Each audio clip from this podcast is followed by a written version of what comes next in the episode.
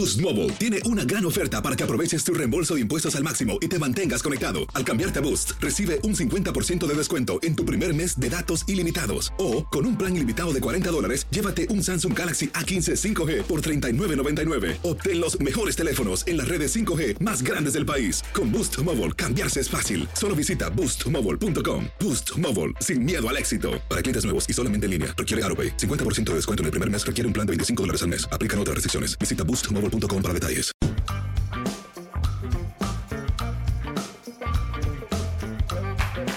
Bienvenidos, esto es Amigos, podcast de TUDN, Henry, José Bicentenario y su servidor. Como todas las semanas, aquí estamos listos ya. ¿Qué pasó, Henry? ¿Cómo estás? Muy bien, Toño, ¿Te Pepe. divertiste con lo del draft? Eh, sí, la verdad es que la pasé bien. Eh, la, la primera ronda, eh, tres horas y media, pero pues entre que vas y vienes y las especulaciones y que las imágenes de los jugadores y, y que vas al que sigue y que si hay un cambio, un nuevo cam- nueve cambios en la primera ronda. Entonces, la verdad se pasó rapidísimo, estuvo muy, muy entretenido. Ya, este, digamos que viernes, sábado ya es distinto, es otro ritmo. Pero la verdad es que estuvo padre y además, bueno, la oportunidad de, de poderlo transmitir también fue sensacional. Sí, y además ahora sí, la primera ronda completa, ¿no? Que eso fue, la verdad, digo, tres horas y media, efectivamente, pero valió la pena. ¿Qué pasó, Pepillo? Todo bien, mi querido Toño, Henry, qué gustazo estar con ustedes. Y sí, la verdad, pasamos un rato muy agradable con lo del draft y sobre todo, pues, toda la expectación que generó, ¿no? Previo al, al inicio de este reclutamiento que se realizó en Las Vegas y que tuvo una convocatoria impresionante, pues la verdad sí, sí, sí provocó, provocó un- una gran, gran expectación de todos y la pasamos de maravilla porque la- las tres horas y media se fueron en un suspiro. Sí, realmente sí. Y la Universidad de Georgia haciendo historia, ¿no? Oye, Pues sí, los campeones colegiales, además, no eran campeones colegiales desde el 80. Tienen 15 jugadores seleccionados. La primera selección total de Trayvon Walker, que pues ahí estaba, sería él o sería Ada Hutchinson, que lucía mucho más parejo en cuanto a toda su carrera colegial. Eh, pero pues eh, Walker llamó mucho la atención en el Scouting Combine en Indianapolis y bueno, ahí fue donde subieron sus bonos y finalmente se va con el equipo de Jacksonville y pues son ocho jugadores defensivos de Georgia, seis ofensivos y un pateador de despeje. No, no, no, man, o sea, o sea, se fue el equipo completo.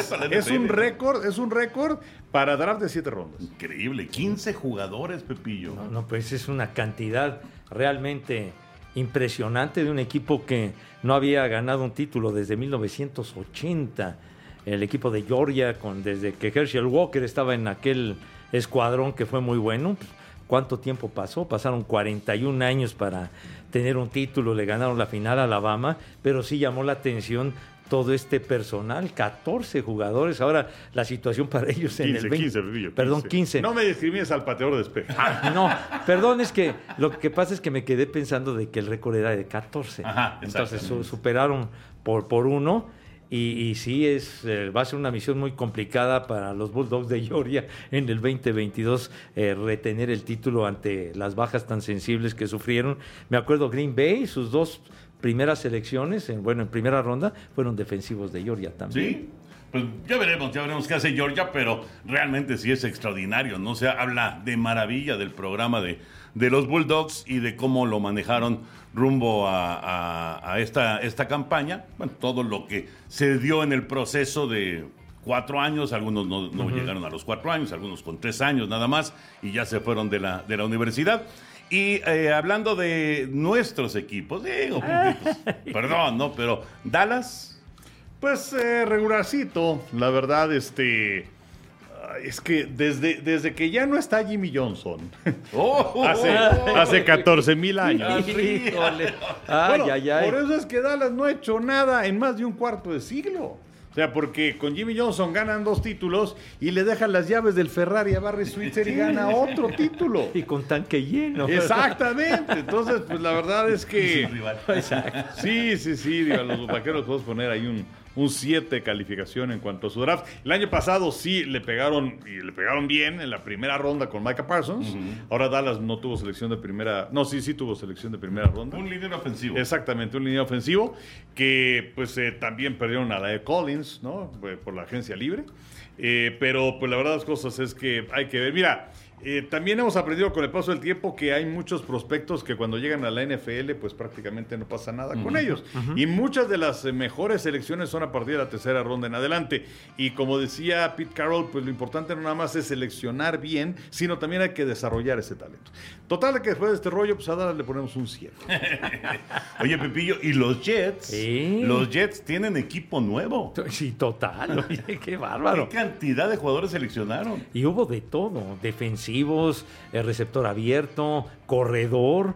Este, sí dieron una, una renovación total con la cantidad de selecciones, ¿no? Llevan siete selecciones colegiales.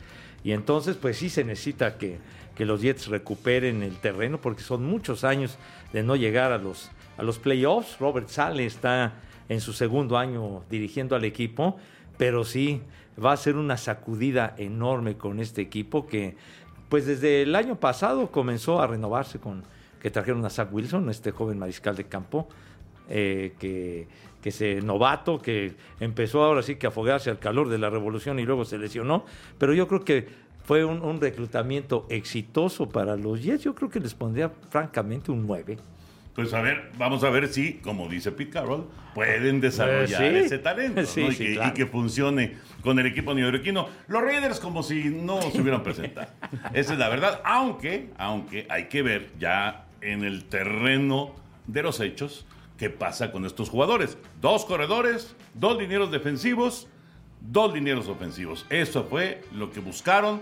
eh, pero no tenían selección de primera ronda, entonces evidentemente pues no hay los grandes nombres, ¿no? las, las grandes estrellas que eh, salen en la primera ronda, esas eh, 32, esos 32 jugadores. Y como lo platicábamos la semana pasada, Henry Pepillo, fue un, un draft que se cargó a lo defensivo, los primeros cinco jugadores seleccionados, los primeros cinco fueron defensivos. Luego ya vinieron varios ofensivos, ¿no? Pero los primeros cinco fueron defensivos. Sobre todo receptores abiertos. Sí. O sea, fue una cascada Sí. de receptores abiertos. Por cierto que, pues, eh, parece que, que los que mejor seleccionaron fue Baltimore, también fue Detroit y fue Kansas City.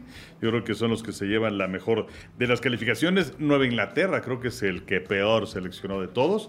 Y también la... eh, eh, sorpresa de que Kenny Pickett haya sido el primer mariscal de campo que salió, de hecho el único que salió en la primera ronda y que se haya ido a los de Pittsburgh cuando parecía que Willis, Malik Willis, iba a ser eh, el primero. Eh, no tanto el hecho de que haya sorprendido que se haya ido con los acereros, porque bueno, pues tienes a, a Trubisky, que iba a ser el, el titular, Rudolph como suplente, y ahora llega para hacer competencia a Pickett, aunque bueno, no, no lo vio como titular para la próxima temporada, pero que haya sido él y no Willis, sí llama la atención. Pero además Malik Willis salió hasta la tercera ronda. Sí. Y, y había que verle la cara cuando finalmente lo seleccionaron. Estaba realmente, pues así, con, entre, entre malhumorado y desconcertado, ¿no? Porque tardó muchísimo en aparecer su nombre. Pues sí, es que era el mariscal de campo más cotizado, era él, de la Universidad Liberty, y sobre todo por lo que había mostrado un chavo con un brazo muy poderoso y además muy hábil para, para correr el balón, muy al estilo de lo que hemos visto ahora con Lamar Jackson, etcétera, etcétera. Algo le habrán visto, ¿eh? Pues sí, Algo le habrán sí. visto para tomar o no hasta la tercera ronda. Sí, lo, lo- lo tomó Tennessee. Sí. Eh, Lo tomó Tennessee y lo de Pickett que, que dice el Henry, lo seleccionaron hasta el número 20, ¿no? Fue el, el- el jugador 20 de la primera Sí, ronda. que, que- que eso no es sorpresa, desde el punto de no, vista no de la pero, sorpresa. no, no, pero- digo, pero el jugador 20, pero sí, sí sorprende que eh, eh, solamente hubo un coreback en primera ronda después de que en los reclutamientos anteriores, en seis de los anteriores siete, la primera selección global había sido un mariscal de campo. Y luego en la tercera ronda, el primero que salió fue este muchacho Reader de la Universidad de Cincinnati, inclusive antes que Willis, y lo seleccionó Atlanta porque se fue Matt Ryan. Sí. Bueno, y Chris Steele, que platicamos con él eh, en un eh, Twitter Space que tuvimos en, la cuenta de TUDN, finalmente no salió en el draft, pero sí lo firmaron. Sí, sí, sí, se, se arregló con los aceros de Pittsburgh. Entonces, pues vamos a ver. eh, vamos, es, es muy complicado, ¿no? Sabemos llegar al campo de entrenamiento, que tienes casi 100 jugadores y que se van a quedar 53.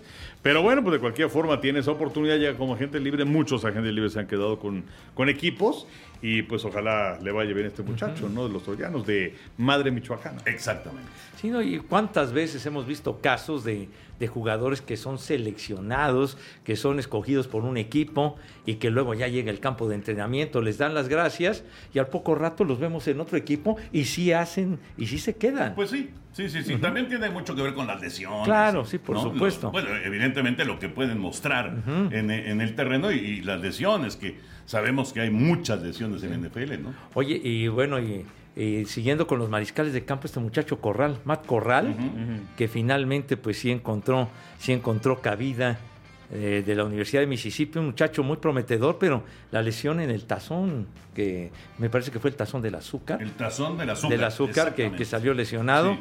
y por ello pues se fue, se fue hasta la tercera ronda este muchacho. Bueno, eh, ahí está el draft. Vamos a ver. Obviamente eh, habrá que analizar cuando se empiece a desarrollar la pretemporada y obviamente la campaña regular, a ver cómo les funcionan a los tres. ¡Ay, el zapato! ¿Qué No. pasó? Oye, está, para que vean, está ¿Y aquí. quién te llama, ¿Y Pepillo? quién? A ver, contesta. No, sépala. Contesta. ¿No será de galloso otra vez? No, no, ¿qué ¿No? pasó? no, el otro día fue de No, galloso. ahora, ¿Qué pasó? ahora es de García López. Menos mal, Se que, menos mal que no dijo García Márquez ese señor. Pero bueno. Se están, se están peleando el cuerpo. Hijo, estos se- y, y- y que son mis amigos, son mis compañeros desde hace 40 años. No han tenido la enorme suerte de que me vaya yo al carajo. No, Pepillo. Está bien. Ni nunca. pasará. ni Estoy, pasará. Estoy en la recta final, eso sí lo reconozco, está no, bien. José, No, mira. José, ni siquiera, ni siquiera lo vamos a ver. Yo no tengo miedo. El día que digan que me vaya, me voy y muy contento. Muy contento. La verdad. La verdad que muy a todo dar. El día que me van a la chifosca, entonces está Te bien. tiras para que te levanten. Ay, por favor. Déjame, déjame ponerle. este No, pero yo lo puse yo- de veras. Yo sí no lo tenía en silencio. Yo lo tenía en silencio, yo sé por qué esta porquería sonó de veras. El zapato. Se me hace que lo haces a propósito. No, no es cierto. Pides, pides que alguien te hable. No es cierto. ¿Tú crees que voy a andar haciendo esas babosas? Me hablan cuando esté trabajando. No, por Dios santo. Pero hubieras contestado, luego eso es Ha de ser divertido. promoción esas babosas. Bueno, pues, o sea, para, para, para ver este y deleitarnos de cómo los mandas al carajo. Está bien. Después contestaré si es que vuelve a llamar. No. Bueno, ya que. Bueno, re- recuperamos el control de la Por situación. favor, por favor. DeAndre Hopkins. ¿Qué pasó con DeAndre Hopkins? Seis partidos de suspensión. Qué golpe para Cardenales. Pues sí, pero bueno, pues si te metes sustancias prohibidas, pues entonces. Pero te van a él- él dice, dice que está totalmente sorprendido. Eso es lo que dice Hopkins. Pues bueno, eh, por lo pronto digo, algo le encontraron. Pues sí, claro. Y entonces este, pues tendrá que presentar su apelación. Por lo pronto es un golpe durísimo para los eh, Cardenales. Estaba viendo eh, lo que hizo el año pasado Cardenales y particularmente Kyler Murray con él y sin él. Y es una diferencia abismal. Sí, claro. Porque cuando estaba DeAndre Hopkins era marca ganadora, sin él marca perdedora para Cardenales de Arizona.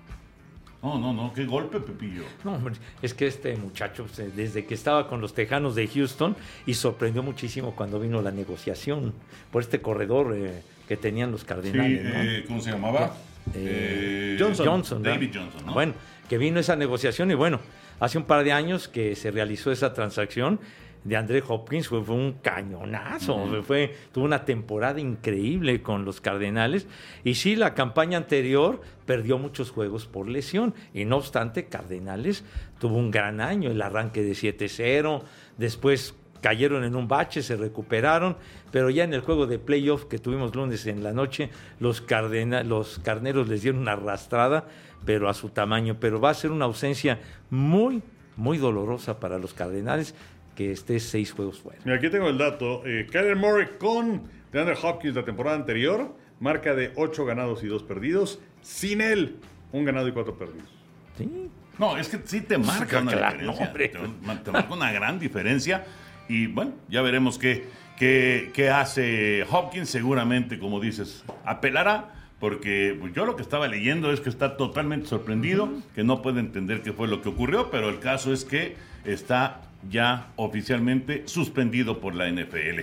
Y de los últimos movimientos que se presentaron, finalmente salió Matthew el, el profundo de, de Kansas City y se lo llevaron los Santos de Nueva Orleans y le dieron una buena lana, ¿eh? 33 millones de dólares por tres temporadas. Terran Matthew me parece que es una muy buena contratación de Nueva Orleans. Sí, sí, sí, que bueno, es uno de tres equipos en los que ha jugado en la NFL. 26 intercepciones en su carrera y tres de ellas de vueltas para touchdown. Y en los últimos tres años, el que tiene más intercepciones es Jesse Jackson con 22 y Matthew tiene 13 pases interceptados. Y bueno, pues él salió, eh, pues una cuestión auténticamente presupuestal. Y eh, pues hace mucho sentido que se vaya con los Santos, porque él nació en Nueva Orleans, fue al estatal de Luisiana y ahora va con el equipo de los Santos. Ya se fue a su casa. Hombre, y además, pues Dennis Allen, que va a ser el nuevo entrenador en jefe, era el coordinador defensivo, pues entonces ahora tiene un elemento muy importante que le va a dar solidez a los Santos de Nueva Orleans que se quedaron en la orilla. La campaña anterior no era fácil. Drew Brees se retiró y ahora ya terminó la era de Sean Payton, así que inicia una nueva etapa para Nueva Orleans y es un gran, gran refuerzo este Matthew. Habrá muchas más noticias del NFL próximamente. Viene lo de las fechas de, de los partidos internacionales. Estamos grabando esto en martes, 3 de mayo, entonces pues ya no, no tenemos el dato todavía de, de la fecha y el rival de los Cardenales de Arizona en la cancha del Estadio Azteca. Pero... Que, que se va a conocer mañana. se, eh, se da a conocer mañana, exactamente. Eh, pero bueno, como, como estamos grabando esto en martes, entonces no, pues no lo podemos comentar. Pero no lo fíjate, tenemos. vamos a decir Sí, que es lunes 21 de noviembre, Arizona-San Francisco. correcto. Eso es lo que se especula, ¿no? Sí, señores, lo que, lo que se ha dado a conocer ahora sí que, que tras bambalinas se ha filtrado todo esto y es lo más probable que sea ese juego para que se repita lo del 2005.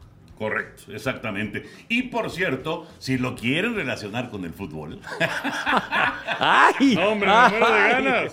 Ay. bueno, pues Cardenales 49, aquel partido del 2005 fue cuando la final de México-Brasil de- del Mundial Sub-17, ¿no? Y en este caso, si es esa la fecha, si se confirma esa fecha, pues es el día que arranca el Mundial. ¡Ay, ¡Qué padre! Ese día arranca el Mundial, Henry. La inauguración del Qatar Mundial de Qatar. 2022, exacto, exactamente. Así que ya lo saben, es una, una fecha en donde el deporte, el deporte va a dominar. Bueno, béisbol de grandes que de ligas. hecho, este, Sí. bueno, por un lado, de hecho, estoy contestando un tweet que, que llegó, pero ah, ah, así que perfecto. Dice Genaro E. Martínez. Ajá. ¿Es en serio que el partido de este año de la NFL en México se jugará el lunes 21 de noviembre? Un día que empiece el Mundial de Qatar y un día antes del debut en México. ¡Ay! NFL. Pues mira, la verdad es que a la NFL y a la afición del fútbol americano nos importa un carajo. No, y Este, además no choca, no choca, para nada choca. No que pasa por nada. cierto, este, estaba leyendo una nota de The Guardian, Ujú. este periódico británico, este, sobre el Mundial de Qatar y de las eh, condiciones infrahumanas de todos los que fueron los trabajadores. Ah, sí, claro. Eh, para la- las obras de los estadios, obra- obras de infraestructura, gente que llega de Sri Lanka, de la India, de Pakistán, en fin, murieron 6.500 personas. Qué 6.500 locura, personas. qué locura. Y, y lo peor, pues son las palabras del estúpido este de Infantino, que dice, bueno, pero es que cuando se da trabajo, aún tratándose en condiciones difíciles, se le da orgullo y dignidad a Sí, persona. estas cosas no hay forma, no. hay forma de taparlas, no hay forma de justificarlas. Fue lamentable. Nosotros estuvimos en Qatar hace unas semanas y a mí sí me llamó mucho la atención. No, ya no estaban haciendo cosas, digamos, de los estadios, pero sí estaban, bueno, están reparando toda la ciudad, toda la ciudad, en todas las calles prácticamente hay, hay trabajos.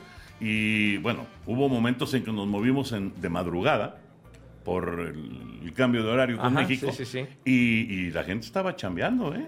Sí, pero mira, o sea, pero- trabajar, trabajar no tiene tanto problema, vamos. Pero el problema son eh, la cantidad de horas por, persona. claro. Y los riesgos. Lo que les pagaron a esas personas. Y luego los tenían en habitaciones que eran para cuatro personas, ahí metían a ocho. Sí. Entonces, vamos, este que Infantino, la verdad, se ve mucho mejor cuando no habla. O sea, como cuando dijo que el mundial que eh, cuando estaban promoviendo esto, que ya después dijo, no, nosotros estábamos nada más estudiando la posibilidad. Nunca dije un mundial cada dos años. Pero decía, una, una, otra de las declaraciones más estúpidas que he escuchado fue que dijo que si se hacía el mundial cada dos años, entonces se iba a limitar la emigración de africanos a Europa. Como por sea, qué, Oye, ¿no? pero sí estaba en su juicio. Como por qué. Lo, lo peor es que creo que sí.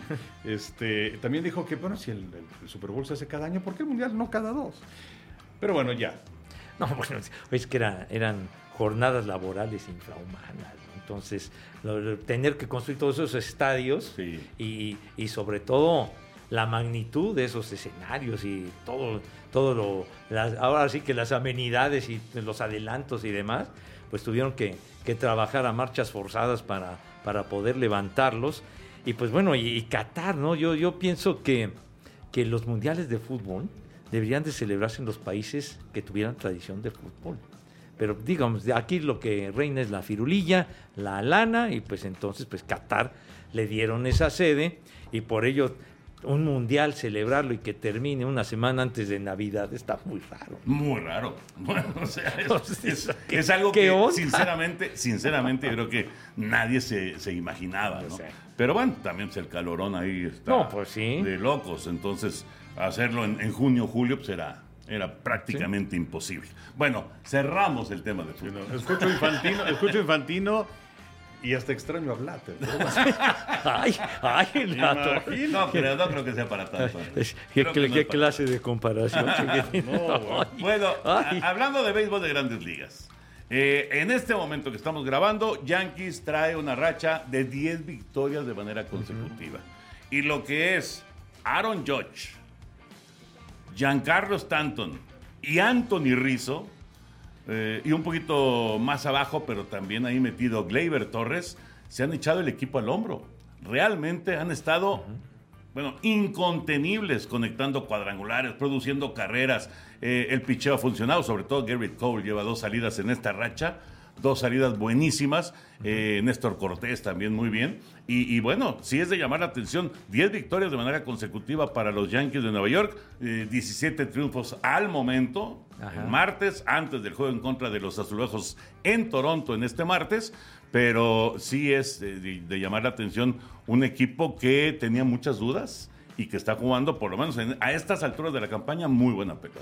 Pues sí, se ha ido prácticamente que uno, una octava parte de la temporada. sí, sí. Eh, lo que más me llama la atención hasta ahorita es que tanto Stanton como George están sanos. Porque bueno, ellos se lastiman hasta de las uñas. Mm.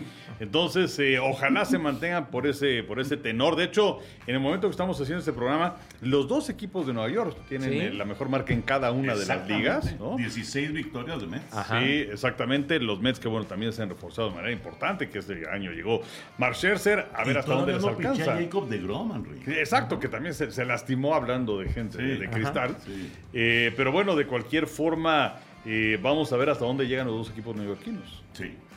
Oye, ¿Otra serie del Subway o qué?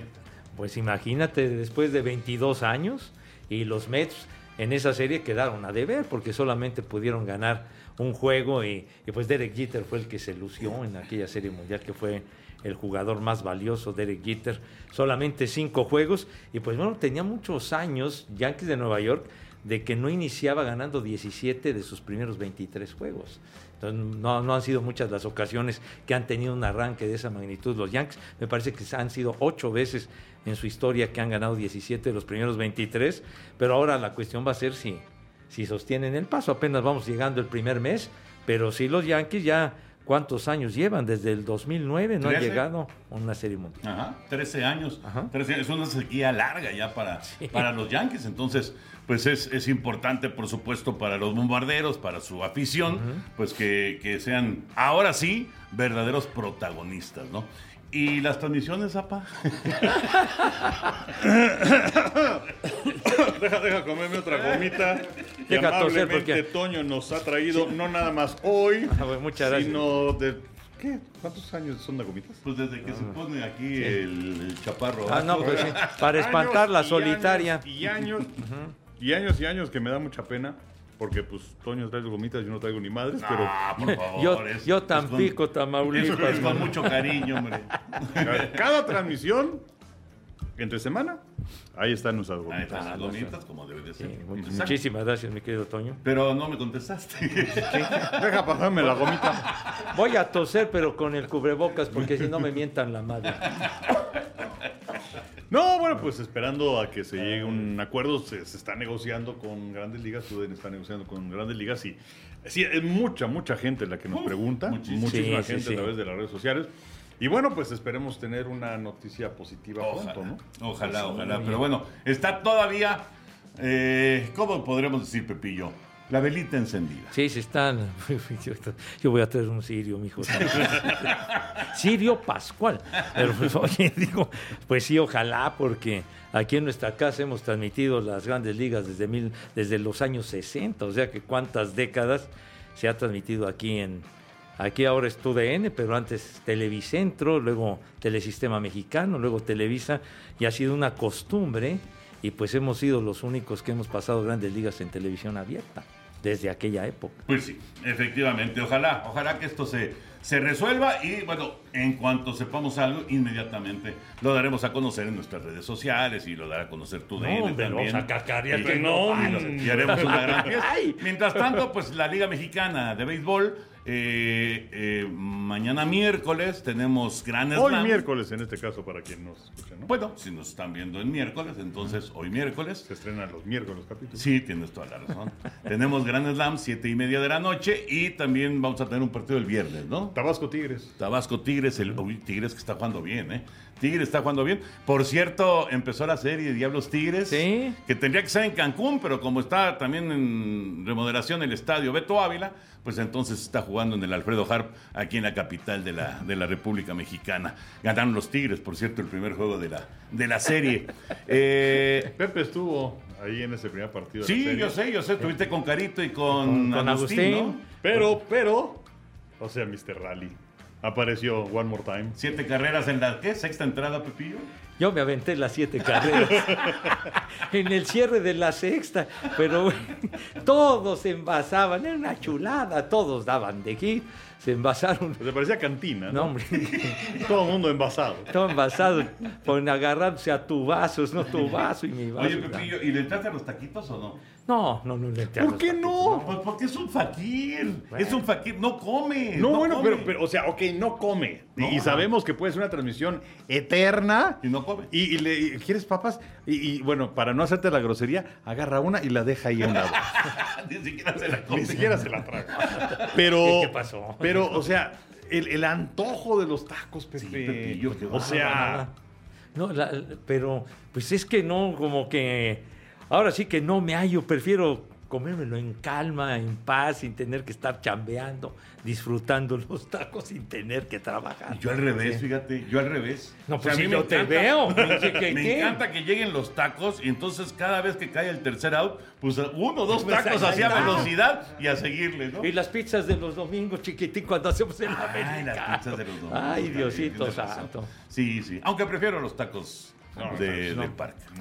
La del parque, pero sí, ayer que me aviento las siete carreras, yo creo que sí, si a mí me hubieran pagado por carreraje, yo, yo me hubiera yo retirado, hubiera ganado yo mucha lana. O sea, nos hubieran mandado a volar. No, hombre. no, bueno, no, no. nunca se va a retirar, hombre. Ni por Nunca. hobby lo hubieras hecho. Claro, de hobby. Me, me- me encanta hacerlo, la verdad, pero Sí. pero sí hago muchas carreras. Se le acabó el combustible al zurdito este David Hoff.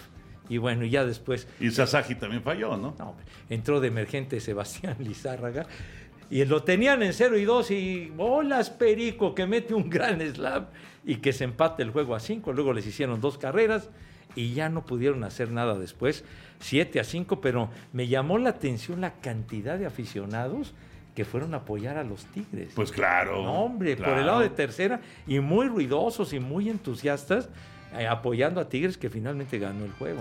Oye, ¿cuántos Siete, años cinco. estuvieron los Tigres en la Ciudad de México? Sí, no, bueno. ahora, no, no sé qué tan lo- loco sea esto. Digo, entiendo que pues tienen su público en, en- en Querétaro, que- que- perdón, en Cancún. En Cancún. Ajá. Y este, bueno, se fueron de, de México, se fueron a Puebla y luego a Cancún. Pero regresar a la Ciudad de México. No, yo, yo La verdad, yo no lo vería como algo. Digo, de- obviamente pues estarías, estarías jugando en el estadio, porque tienes que jugar en el estadio, pues de tus rivales, ¿no? De los No Diablos. necesariamente, no necesariamente. Puedes jugar en el Frainano. Pues, pues, que por cierto, hijo, el otro día que fuimos al Fainano Sí, está en no, no, no. condiciones no me Que le, lamentables. echen, que le echen una manita, no una limpiadita. Una es, firulilla, ¿qué es? digo. ¿Es Venustiano Carranza la, la delegación? Creo que sí, creo que sí. Pero, o sea, hace que tres años que ya no hay béisbol, diría mi O sea, ajá. llegaron los diablos, rescataron el parque, le metieron una lana. Y lo dejaron muy bien, ¿eh? Don Alfredo Harp lo dejó Estaba muy padre. impecable. Muy, muy Estaba- padre. impecable. y además- Nada más se fueron los diablos. Sí, o sea, fuimos tú y yo a, hacer un, este, una cosa para más deporte de un, un partido. La verdad nos divertimos bastante. Sí. De, de rockeros contra luchadores. Y este. Y, y- y, o sea, parece que ese estadio está abandonado. No hace tres años. Parece que no hay nadie ahí desde hace 50. Bueno, es que simplemente en las tribunas, no sé si ha sido Pepillo. No, recientemente no. No. pero me tocó ir varias veces cuando estaban los diablos. Ah, no, estaba y el, perfecto. Y el parque lucía impecable, No, no, lo tenían a todo dar. Muy bien, muy bien. Pero ahora, yo creo que desde que salieron los diablos de ahí, no le han pasado ni un trapito a, a una, a una de la- a, a ninguna de las butacas de, de- Una escoba. De- del no, no, unas donas rotas y. Sí, o no, sea, la verdad, este, sí, sí fue, fue deprimente. No, no, qué, qué- qué triste porque los diablos, los diablos se fueron al Frainano, dejaron el Foro Sol después del 2014 que ganan el campeonato. Con. Exacto, al Puebla.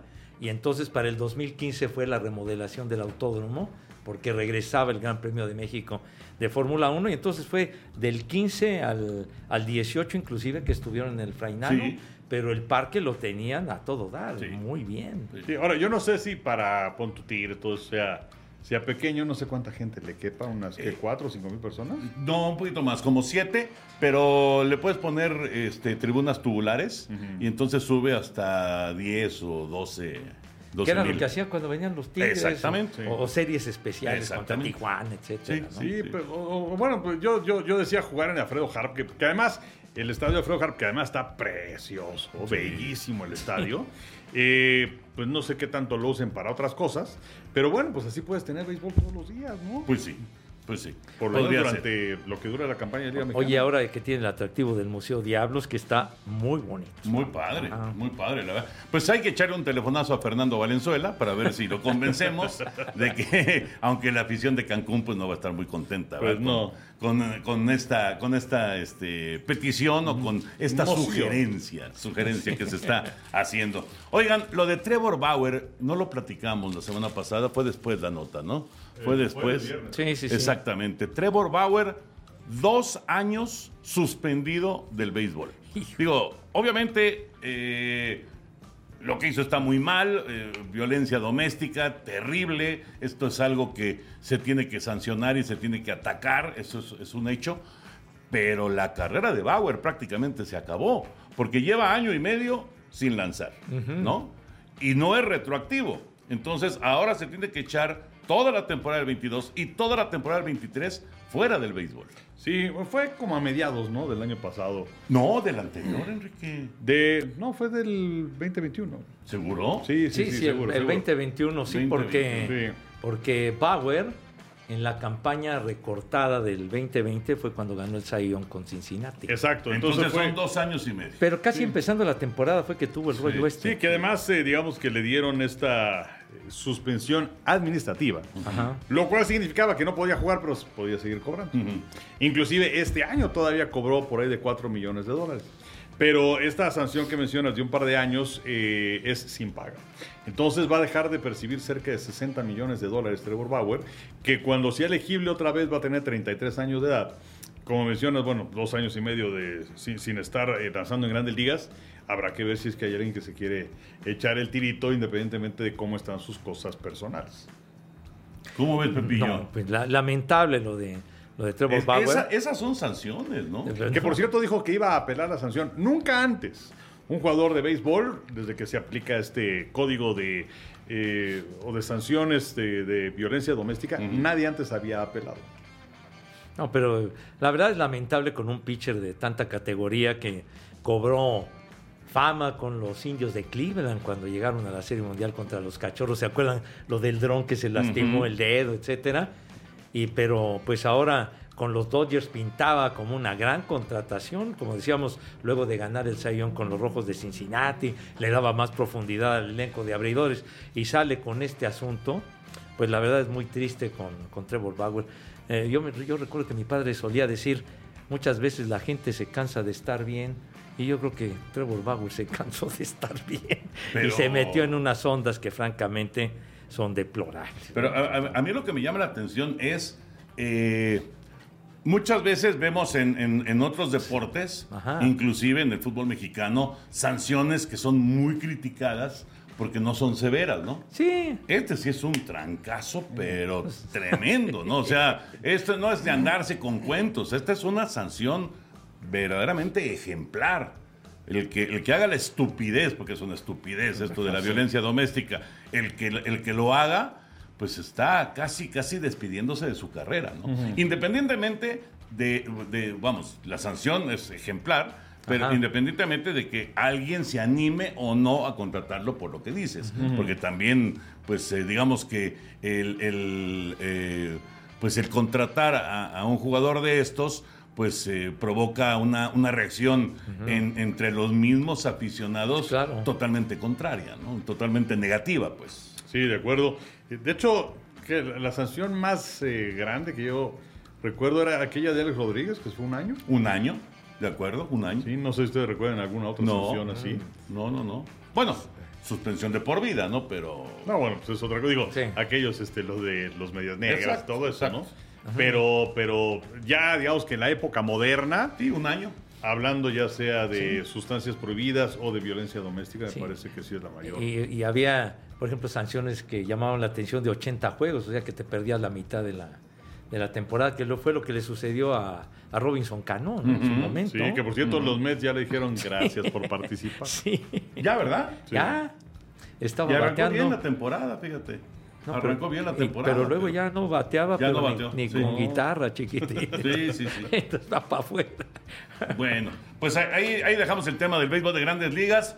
Mi querido Chavita, ya José Bicentenario va a abrir su baúl. Ay, Ah, no, y otra vez es una pinche voz. Pero, se fijan cómo me trata el señor. Pepe, pues es que Abusa antes- de la estimación que le tengo a este señor. Pepe, eh, o sea, antes era así como un acto de ilusionismo, ¿no? Pues, pues, o sea, que venía yo David de Copperfield. Claro, claro, por supuesto. ¿Y Y, quién crees que soy yo? Co- Copperfield o quién? pues sí, o, o ahora que en el draft se presentó Chris Angel, ¿no? No. Que alguna vez lo vi en Las Vegas, por cierto. Malísimo el show. Pero, Este señor- Sí, No me digas. No me gustó nada aquella vez. Sí, mi, hijo Natán era súper fan de él. Ajá. Y llegamos y no, estaba malísimo el, el show. Creo que, creo que ha mejorado, pero... Y no les devolvieron los tickets. las- No, devuelvan las entradas. No. Pero Ah, pues él, él anduvo con Belinda. Sí. yo tampoco. Y no sé si Belinda hizo también un acto de magia y le desapareció. Alguna feria. Pero bueno, Sa- a ver. Saludos a Cristian. no. Eh, y el señor dice que, que una pinche bolsita. Y el señor no toma en consideración que este martes no circularon algunos automóviles por la contingencia. Entonces tuve que... Incluido el tuyo. El mío, entonces, día de taxis. Entonces querías que viniera cargando qué cosas. No, eh? Pepe, no, la no, caja no, la no. pone aquí. Ay, tú, tú no ponías la caja. Pero esto lo traigo de mi casa, que es la Pues de sí, ustedes, Pepe, señor. pero cuida tu acto. O sea, le puedes dar a Chava las cosas, pone todo eso en la caja de, o en el baúl de tu Ajá. DN, y entonces es un poco más vistoso y teatral. Hijo Bueno, ah, pues ¿dónde está la caja, güey? No, pues ya para Pues la ya, próxima, mano. Bueno, pues, ya, hombre, de veras. O sea, oiga, producción. Creo que la caja desapareció, ¿verdad? Ya se, se ya la robaron. Hombre, si aquí nunca se ha perdido nada. Alguien, ¿Quién- alguien le ¿Quién- gustó la quién, cajita. quién- quién le hace al conejo ponedor, desgraciado? Pero bueno, sale. Bueno, pues sin caja Paco ya. Redondo, saludos. Ya Paquito. vale, ya vale madre. A ver, échale, por favor. Bueno, eh, traje una, una antiguallita que me encontré. Ah, mira. Ahí trae su pasta de dientes, su cepillo de dientes. Yo ya me largo, a mí ya me vale madre. No, los no, no. No, Pepillo, siéntate, no claro que- ustedes su baúl, desgraciados. Si no hablas al micrófono ni se te escucha. No, no se Pues escucha entonces tu, grito, carajo, ya. no se escucha tu berrinche. No, de veras, los señores, ¿qué les pasa, hombre? Pero De no parece de cepillo de dientes. Oye, oye, es nada más para proteger un aparato que viene aquí. Ah, ok, ok. Entonces, que, entonces que el rastrillo, Exacto. la, Sí. la locioncita, el desodorante, El desodorante, y sí. otros implementos. Pero bueno, sale. Entonces, este, a ver, esto me lo encontré ahí arrumbado, pero, que- pero bueno, aquí traigo un casetito. A Y ver, re- y re- ¿quién es la...? Es Anatomía Musical de Paul Muriat. Mira, qué curioso es anatomía musical. De Paul y Muriel. ponen a una dama en Pues está atractiva, ¿a poco no te No, gusta? sí, cómo no. Está guapa. Está Sí. bonita. Sí. Es- es- era, de lo, era de lo que se acostumbraba en las portadas de los discos de, de orquestas, poner a, a- a modelos y todo eso, de cuando en los discos de Ray Conniff, de Ujú, Carabelli, de, de otros este de otras orquestas, André Costelanes y lo- las orquestas de aquella, de aquella época. Pero bueno, pues este, este aparatejo, pues es de las, de las primeras, de las primeras grabadoras de cassette portátiles de este, este, este aparatito tiene como 50 años, más o menos. Arrancaba la década de los años 70, porque a finales de los 60 surgen las grabadoras de cassette, Sí. que llamaron la atención, un casetito grabado así de todo. Bueno, todo, este ¿no? también es un cassette. Sí, es de cassette, pero digamos, pero digamos, esta un es... cassette más pequeño. No, no, no, es un cassette normal. No, no, no, quiero decir, ah, después, Después- ya hicieron más chiquitas las grabadoras y eran un cassette mucho más chiquito. Casetitos que fueron de las grabadoras de, de reportero. Así es. Ándale, O esos casetitos también para las grabadoras en la casa, las contestadoras. Ándale, exactamente, cassettes de, de menor tamaño. Digo, este es un cassette de, Y vamos a escuchar la de tamaño normal, pues. Entonces, Ahora, mi Pues papá sí. me regaló una en 76. ajá. Y fíjate, era un poco más grande. O sea, esta, esta era todavía más manejable. A ver, espérame. Sí. Digo, si se puede abrir. espérame. parece, parece como un ladrillo, ¿no? Ándale. Ajá. Es como Entonces- un ladrillo y, y hasta- po- podrías Ajá. haber construido tu casa con unas 10 mil de esas, ¿no? Pues es que ya, ya llamó mucho la atención, la verdad, aquellas grabadoras, estas grabadoras, eh, Panasonic. Y bueno, todavía tengo una por ahí, de, de- el modelo que era un poco más grande, más grande. Bueno, no te no acuerdas. Pepillo, no te acuerdas que cuando yo era un sagar reportero, Ajá. yo llevaba una grabadora de este tamaño, Sí. de este tamaño, Ajá. sí. Era una, una grabadora, pues, como un tamaño portafolios. Así, grande, grande, grande. Y así iba yo a las entrevistas. Sí. Porque esa era de mi mamá. Yo tampoco. Es Y que- había- No, no, no, no había eh, opulencia en la casa. Entonces, este, pues no- yo no tenía lana para comprar una grabadora de esas chiquitas. Y entonces me iba yo con la grabadora este, gigantesca Ajá. a hacer las entrevistas. Pues sí. a- a- a- es más, Arturo Vázquez Ayala, el Gonini Vázquez Ayala, un día me dijo, te la compro. Que luego esas grabadoras eh, de las novedades ya conforme fue pasando un poquito el tiempo, traían el micrófono integrado. Ándale. o sea, no tenías que conectar micrófonos y nada más así, y ya empezaba a grabar. a-. Era una chulada, pero, pero pues esta, esta, esta, esta grabadora, pues así chiquita, portátil, y bueno, y a ver, deja ver si... Toda, todavía jala la cosa esta, déjame ver. ¿Le pusiste pila? Sí, a ver. A ver si...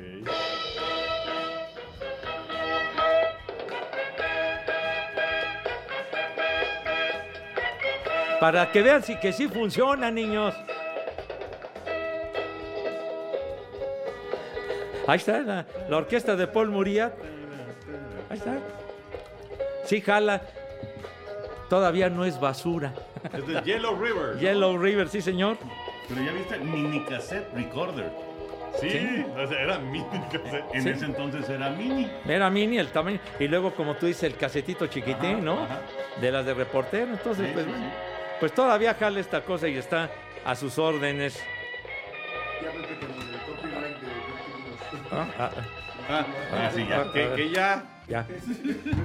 Oye, ¿por qué me estás diciendo que corte? Es que nos pueden bajar de. ¿Por qué? ¿Pero por qué, hombre? Porque si Paul Muriat reclama, ¿Qué va a reclamar? Paul Muriat ya se enfrió. bueno, pero el, el dueño de los derechos. Hay- alguien tendrá los derechos, ¿no? De esa, Sí. de esa música. Sí, pues fíjate que estaba viendo que hay, hay un negocio, ya desde un tiempo, pero ahora explotado mucho más, de grandes eh, compositores, cantantes, que están, están vendiendo los derechos. O sea, eh, eh, Air Supply estaba viendo que, bueno, ellos vendieron hace tiempo también sus derechos y usan esas canciones para, canción, para, para comerciales. Bob Dylan también vendió. Bob Dylan, este, Eh, Neil el Young je- también El vendió. jefe Bruce Springsteen también vendió. Este Neil Young, que es un jefazo, también vendió su catálogo. Paul Muriat también vendió, entonces nada, no, de Paul Muriat no sé, pero Un tema, justamente un tema de Paul Muriat. Bueno, en aquella época sí se podían usar los temas en las, en la serie, en, en los programas, en las transmisiones. Se Bueno, a lo mejor no se podía, pero lo hacían.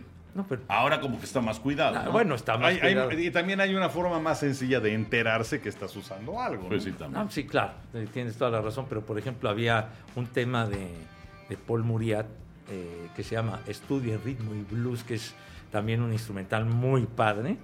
Era, cómo va? era, era, era la carta de presentación del programa del licenciado Sabludowski de los domingos, de hoy domingo. ¿En serio? ¿Música de Paul Muriat? Sí, sí, sí, era el tema de Déjame entrada. cepillos. ¿Y cómo se llamaba la canción? Estu- ¡Ah, Pepillo! Estudio en Ritmo y Blues. Tiene su chícharo. Pues sí, vean nada más lo que era el, el audífono. Ah, vean nomás. Tiene su Eran chicharito. incomodísimos esos. Ya nomás. Pues era lo que había en aquella época, No, niños. está bien, Pepe, bien, pero bueno, eran bien. incómodos. Hace, hace más de 50 años. Ya no hay nada más. ¿Ya? Ya no hay nada. Pero- No encontraste el cepillo. No, el cepillo no, nada más hay aquí Un una- peine, pues te- tenía pelo en aquella época. Dice L de la luz. ¿Qué? ¿El recibo? No, no, no es el recibo. Yo creo que no, no, no es Ajá, recibo, ah. pero sí es como el que el que importaba o Pues yo creo ¿no? que sí, mi hijo santo. algo así. sí. Sí, sí, sí. Qué buena onda, Pepillo. Pero, qué pues, y qué increíble que siga Y funcionando. sigue, y ¿eh? sigue funcionando la cosa esta. ¿Eh? Pero bueno, ahora sí que la quise traer, está a sus órdenes. Bastante viejita, pero todavía jaladora. De, lo- de los contados cassettes que Pepe ha abierto, porque casi todos los tiene cerrados. ¿Sí? Pues, ¿qué? Y los compact discs también los tienen cerrados. Los compacts. Bueno, yo no, yo no fui muy fan de, de comprar co- cassettes grabados. Nada más tiene como 5 mil. Ah, no, No, no. Pero, pero era- es que eran los LPs, ¿no? Sí, sí. de- o sea, es que cobró tanto revuelo el- la, la onda de los cassettes que entonces las compañías de discos empezaron también con, con- con las máquinas, con las duplicadoras que llamaban duplicadoras de cassettes. Entonces ya ponían discos y cintas, CBS, discos y cintas Capitol y todo esto porque ya entró esta onda de los, de los cassettes, que fue una gran innovación porque había el, el cartucho de 8 tracks. Que, que era generalmente para los carros, ¿no? Sí, Pero un eran tío mío tenía, tenía esos, esos- y eran incómodos y todo porque eran más grandes y todo eso, pero esto fue una verdadera revolución. Sí. Los, los- Sí, sí, sí. los casetitos y los de 8 tracks eran los que se usaban, ¿se acuerdan? En las estaciones de radio Sí. para los comerciales. Bueno, y luego eh, ya también los tocacintas, ¿no? Ajá. Los famosos tocacintas, este, como de repente se soltó una racha, que extraño en México, una racha de que se los robaban. Uh, Entonces, Ah, los estéreos. Entonces Sí. los estéreos los empezaron a hacer este ¿Quitapón? Quitapón. Sí. Y entonces llegabas a, estacionabas tu coche y te llevabas, te, te llegaba, te llevabas tu estéreo para que no se lo volaran. Ah, a mí me lo llegaron a volar el estéreo. A mí también, a mí también, Y hasta a- dos veces. Sí, y, y que había de dos tipos, porque había uno donde sacabas literalmente todo el Ajá, aparato. ajá. Y había otro que, digamos, que lo que te llevabas era la, La carátula. la carátula, Ajá. ¿no? Y este, sin esa carátula, pues era inservible lo de adentro. Sí, sí, sí. Entonces, este, sí, ¿cómo no? Esos eran más avanzados, los de la carátula chiquitita. Pues seguramente, seguramente ya fue, digamos que, eh, ya, ya ves que todas estas eh, invenciones que hacen, pues le están analizando y analizando cómo mejorar y Ajá. demás. Y le encontraron que para no andar cargando todo el estéreo, pues nada más con que te más, llevaras la, sí. la- la carátula. Y, aparte, en aquella época, cuando surgieron los, los aparatos, los modulares, esos de, de baffles aparte y todo, que, que fueron una revolución porque de alguna manera iban a- quedando atrás las famosas consolas, aquellas enormes. Y, y además, esos, esos aparatos traían casetera, entonces podía uno escuchar el cassette y aparte grabar. Grabarlo. Grabar lo que estaba pasando en, en la estación de radio, le ponías y se grababa. O uno ponía los discos y grababas una canción de este, una canción del otro y estaba todo dado. Sí. O sea, fue, una, fue un momento muy, muy padre con, con esos modulares que, que surgieron de varias marcas. Seguramente les pasó que querían grabar una canción del radio y no se callaba. el Que se calle el locutor. Sí, O sí. Ya cuando estaba grabando y de pronto hablaba. Sí, entonces te no, echaba a le perder echaba la a grabación de la perder. canción. Mano. obviamente lo hacían a propósito. No, pues sí, Lo hacían sí, a sí, propósito. sí, sí. Y luego llegó Estaba Spotify y. brum, Pero eso, eso, todo, mira, no, no, no, no, no lo voy a tirar, pero. no, está bien, está bien. Pero, pero es que de los locutores, porque na- nada de que cinco canciones, era una canción y entraba el locutor y entraba el locutor, ¿no? Entonces, pero, pero luego a veces sí entraban antes y me acuerdo de, de- de cuando surgió un tema de, del Bachman Turner y el Overdrive que se llamaba No has visto nada todavía, la de You Ain't Seen Nothing Yet. Este, Randy Bachman cantaba You ain't seen nothing yet y luego empezaba "Da, da, da, da, da", y entonces entraba el locutor y, y dice ahora y bueno este fue el Bachman Turner y el Overdrive con no has visto nada todavía You ain't seen nothing yet no cabe duda que este tartamudo se la saca dice Lo toma. Y ya, ya se atrevían. En aquella época eran como que más tranquilos, pero, pero así de repente sacaban sus ondas los locutores de ese tiempo. ¿Ustedes participaron en este, estas votaciones de, radio? Sí. ¿Por cuál vota? Sí. ¿No? Y, y alguna vez no le dijiste, por tu jefa. No. Oye, Pacho. No, bueno. Era muy usual, ¿eh? Era muy usual. Sí, Sí, ha- había unos que no tenían madre de ver. Sí. O decían alguna sí leperada. Tú sí lo hiciste, Enrique, estoy seguro. ¿Alguna vez? Híjole, manito. Además era, era la emoción de marcar, Sí. Que te contestaran y que Uh. pasaras al aire. Claro. Cara a cara. Así con, Diez, diez votos y entonces ponían esa canción. con César Alejandre, que era el locutor buenísimo en, en Grupo Así, en el 1260 en Radio Capital, él, él era el locutor de cara a cara, y ya los votos y todo esto, pero también en otras estaciones, obviamente, también hacían algo similar y salían es- esos chistositos de repente. ¿Cómo vamos de tiempo, chava? No, Chava está. Chava hoy ni siquiera nos había enseñado el reloj, lo no. que quiere decir que no tiene prisa.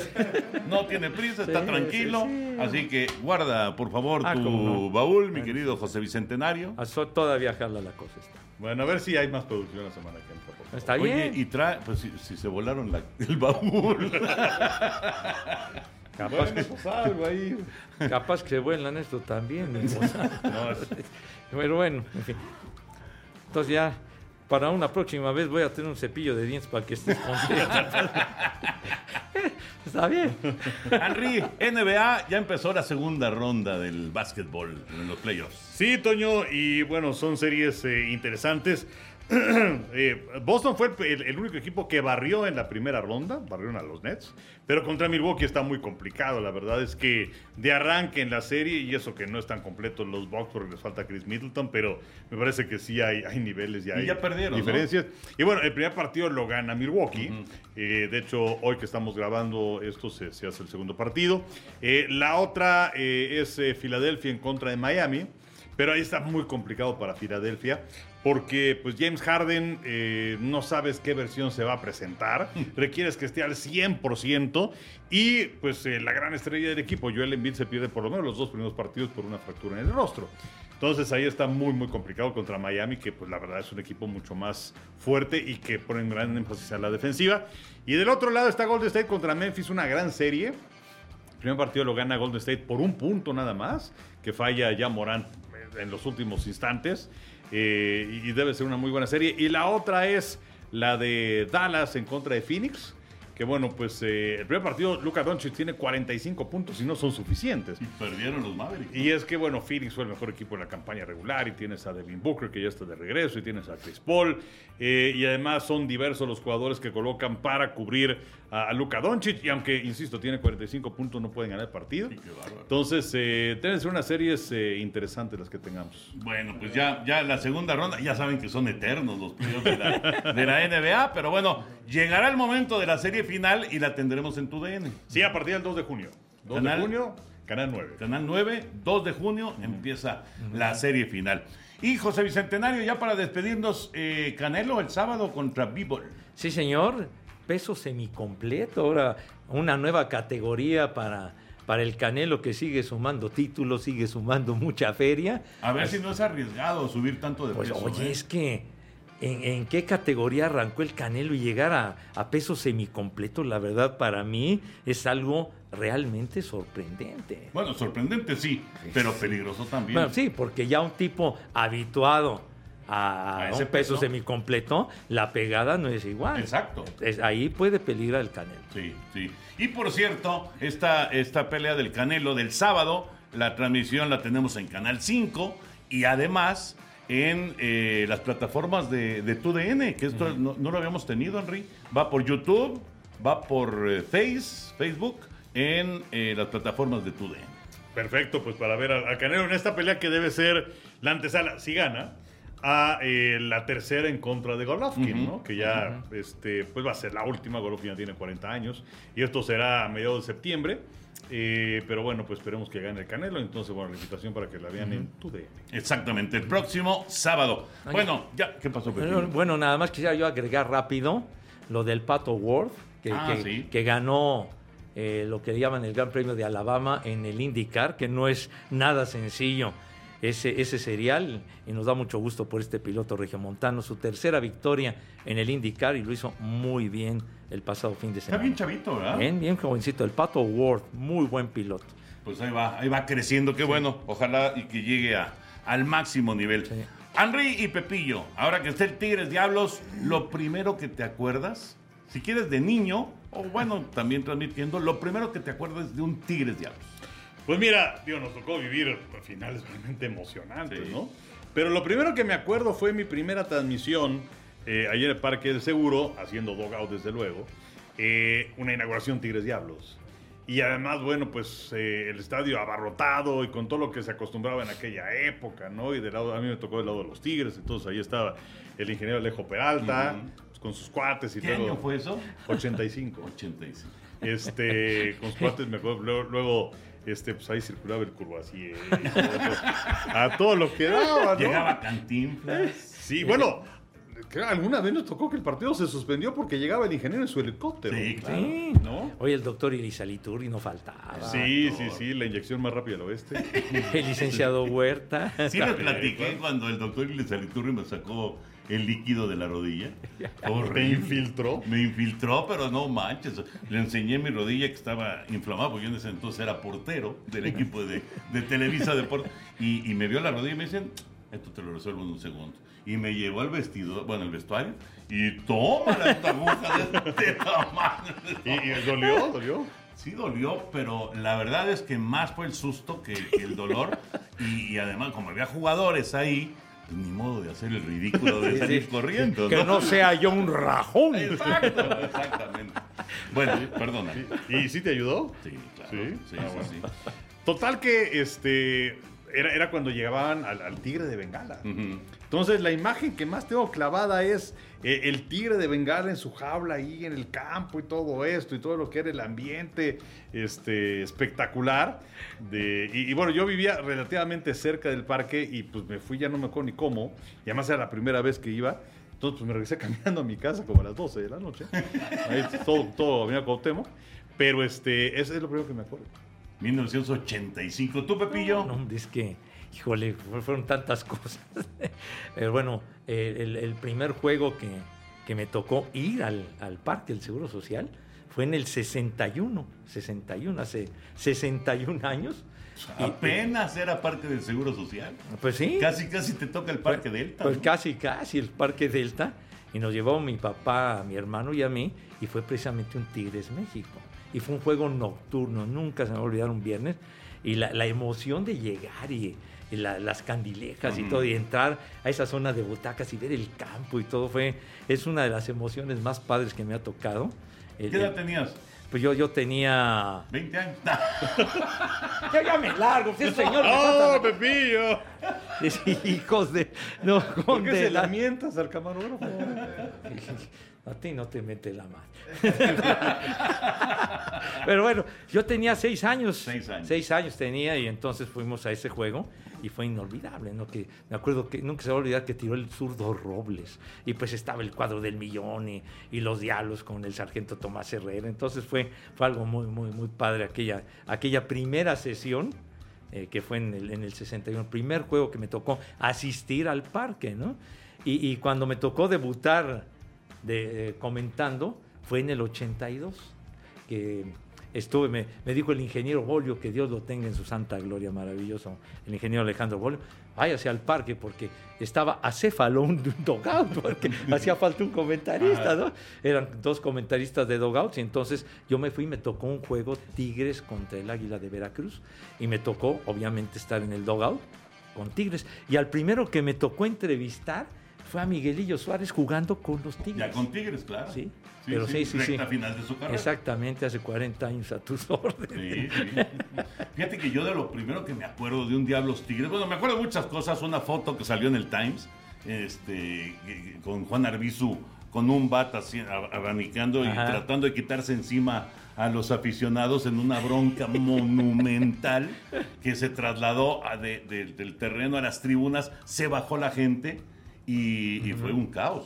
Un caos eso. Eso debe haber sido como en ¿qué? 72, Sí, 73 sí, sí. más o menos. ajá. Y la foto salió en el, en el, en el Times. Y el cuate estaba con el ¡Órale, Ah, sí. hijos. Como si fuera piñata. quitándose gente de encima. Y, eh, pero bueno, pero lo que más me acuerdo es el Canané Reyes arrancando el partido, corriendo desde la caseta de, de primera base, la caseta de los Diablos, hacia el cajón de coach de tercera base, llegando, volteando hacia la porra de los Tigres y un mentadero, pero monumental. Hasta pilas le aventaban. Qué bárbaro el canal. Es que qué personaje. No, güey. Qué Una personalidad. Sí, sí, sí, pero un. No, no, no, no. Y Pero luego- cómo lo disfrutaba Benjamín, qué bárbaro. Y luego cuando tocaba en el logout, el Henry se debe de acordar, este, en los Tigres México que metió un jonrón el almirante Nelson Barrera y, y el ingeniero Peralta ordenaba que rajaran Que el serrucharan. que serrucharan el bar Sí, sí, y sí. ahí lo serruchaban y cómo iba cayendo todo el rollo. No, ¿Y cuánto que costaba un millón de Un pesos? millón de pesos. Sí, no? sí, sí. No encontraron No nada. encontraban nada. A palmar la feria, mi cosa. Sí, pero ¿quién le quita el coraje a Nelson de que le serrucharon su barco? Sí, sí. Eso decía el ingeniero. Sí, sí, bueno, sí, sí. pues ya nos vamos, Henry, como siempre un placer. Sí, igualmente. José Bicentenario. Encantado de la vida, yo a ver si me tratan mejor los No, Pepillo, para nada. Nos vemos la próxima semana. Nos saludamos aquí en Amigos Podcast de TUDN.